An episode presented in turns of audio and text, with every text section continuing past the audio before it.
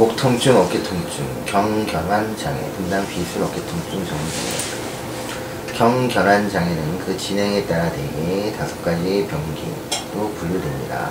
건강기에는 문제없이 통상 일상생활이나 업무가 가능하고 피로기에는 피로감이 있으나 문제없이 일상생활이나 업무를 할 수 있습니다. 초기에는 일상생활 업무도 가능하며 피로감이나 경경부 불쾌감, 고통을 가끔씩 느낍니다. 이것이 진행해서 전신건태감이나 경경함부 불쾌감, 고통 등 때문에 한 달에 몇 번 또는 한 주에 몇 번씩 일상생활이나 업무를 시행해 주며 나아가 중증 지연기에는 통상의 일상생활이나 업무를 불가능해 줍니다.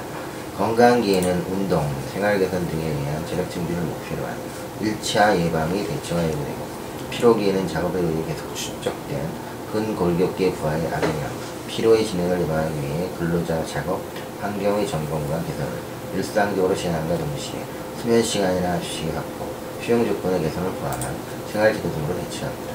초기에는 경견함부 피로감 결림이 계속되고 경견함부 손가락 통증, 손가락 팔꿈치 저림 증상이 나타나며 업무나 일상생활에서 불편함을 느끼게 됩니다.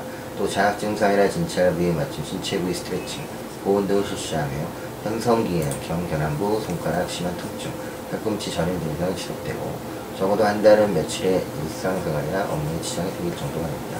이 시기 치료는 이양요법, 운동요법, 자가훈련법, 안정 환자 교육 등과 더불어 경구 진통소염제, 근이완제, 수면제 등을 투여합니다. 중증 지연기에 이르면 전신건태감, 경결함, 등 불쾌감 등이 심해지고 일상생활이나 업무가 불가능이기 때문에 일반적으로 장기간 휴직, 치료를 받아야 합니다. 감사합니다.